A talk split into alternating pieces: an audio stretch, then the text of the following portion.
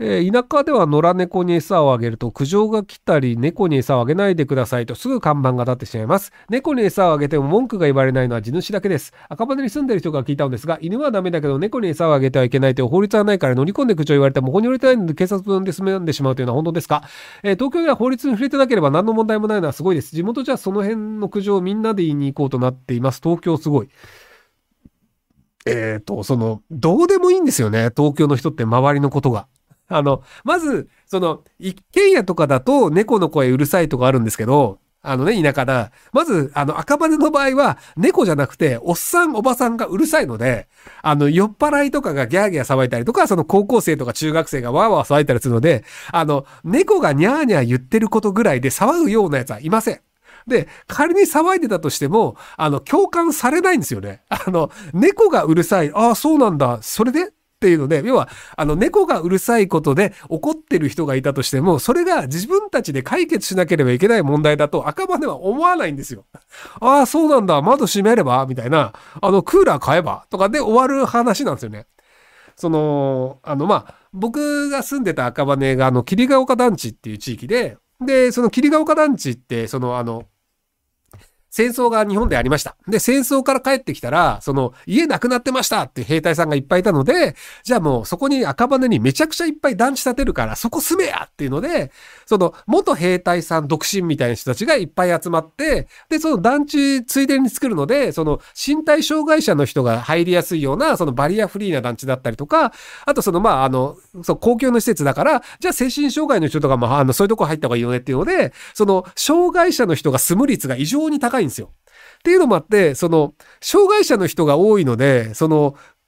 会話が通じないのが僕らの中で当たり前だったんですよね。いや、その、道歩いてる人が話しかけても言葉通じないっていうのがごく普通に子供の頃からあったので、その、会話が成立しないのが、あ、そういう人いるよね。で、別になんかそれに対して何も感じないなので、その、猫うるさい。ああ、猫うるさいんだ。でもあそこで叫んでるおっさんの方がうるさいよ。みたいな、その、他人に対してあまり干渉しないっていう、そういう文化圏だったんで、あの、もし他人に干渉してほしくないんだったら、赤羽で住むといいんじゃないかなと思います。はい。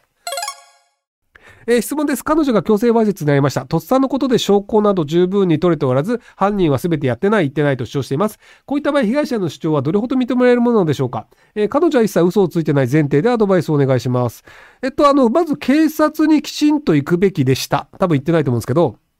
で、警察に通報すると警察が来てくれて、で、あの、指だったりにその繊維の破片だったりっていうのが探すと大体残ってるんですよ。なので、そのさっさとあの逮捕して、まずその指に繊維の破片があるかどうかっていうのと、あとその服に触られたっていうので、そこであの人間ってそのあの指の油脂とかにま DNA がついてたりっていうのがあるので、あとその唾液だったりとかっていうのが残るので、さっさと警察に行くと物的証拠が作れるんですよ。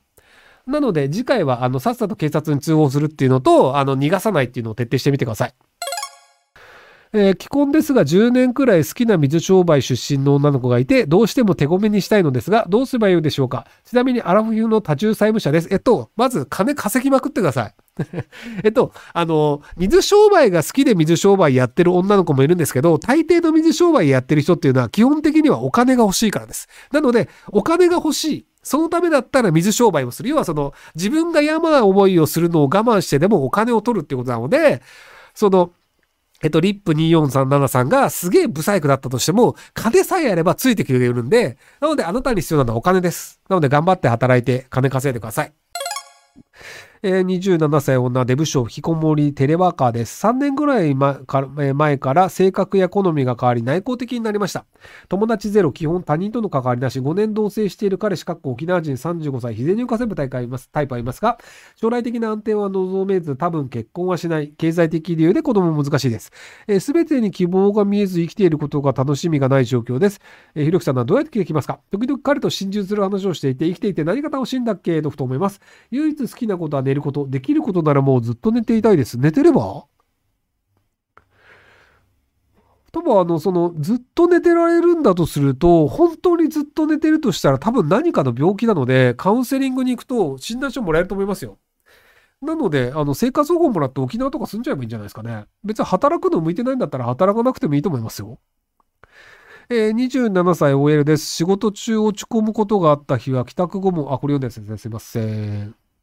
SNS 活用についての質問です。私は Web 配信主体の漫画家で、原稿作品の売り上げや単行本換算で10万から20万程度です。SNS は Twitter のみで多忙なため配信のお知らせとたまに落書きを上げる程度であまり活用していなかったのですが、フォロワーが先日1万人を超えました。今後は Twitter を積極活用して読者満足度向上や売上増加などにつなげたいのですが、ひろゆきさんならどのように活用を運用しますか？また他の SNS の方の親和性があるのであればお聞かせください。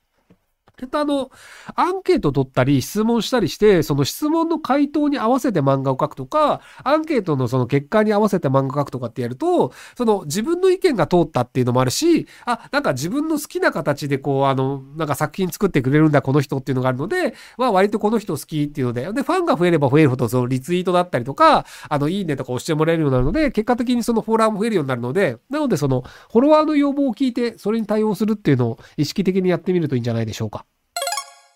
えっ、ー、と、プロテニス選手国内最高20位以内高卒男です。今までろくに勉強もせずテニスしかしてこなかったため、引退した後どう生活していこうかで悩んでいます。指導者として生きる道あると思いますが、それ一本でいくと収入面でも不安があるので、他に何かやらなければと考えてしまいます。今までの経験を生かして仕事をするには指導者が一番良いと思うんですが、もしひろゆきさんが同じ立場だった場合、この不安への対処方法や何か新しくやるべきことなどどうお考えになりますでしょうか？あれなんか、しじみ頑張れって言ってるあの色の黒い元テニスプレーヤーのおじさんがいるんですけど、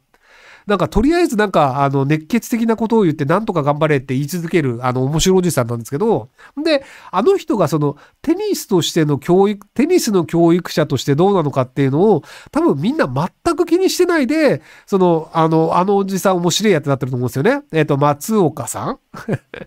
なので、あの、結局その面白いことを言ってるのと、あの人が過去にその、松岡修造さんね、あの、過去にテニスどうだったかって、もう多分知らないで面白いおじさんって認識してると思うんですよね。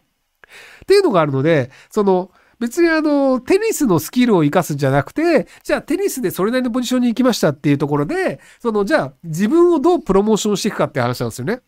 で、その、あの、お米食べろって言い続けるだけで人気者になれたりするわけですよ。別に、そのお米食べろって言い続けることと、そのテニスプレイヤーでどうだったかとか、テニスの指導者としてどうだったかってみんな気にも留めてないじゃないですか。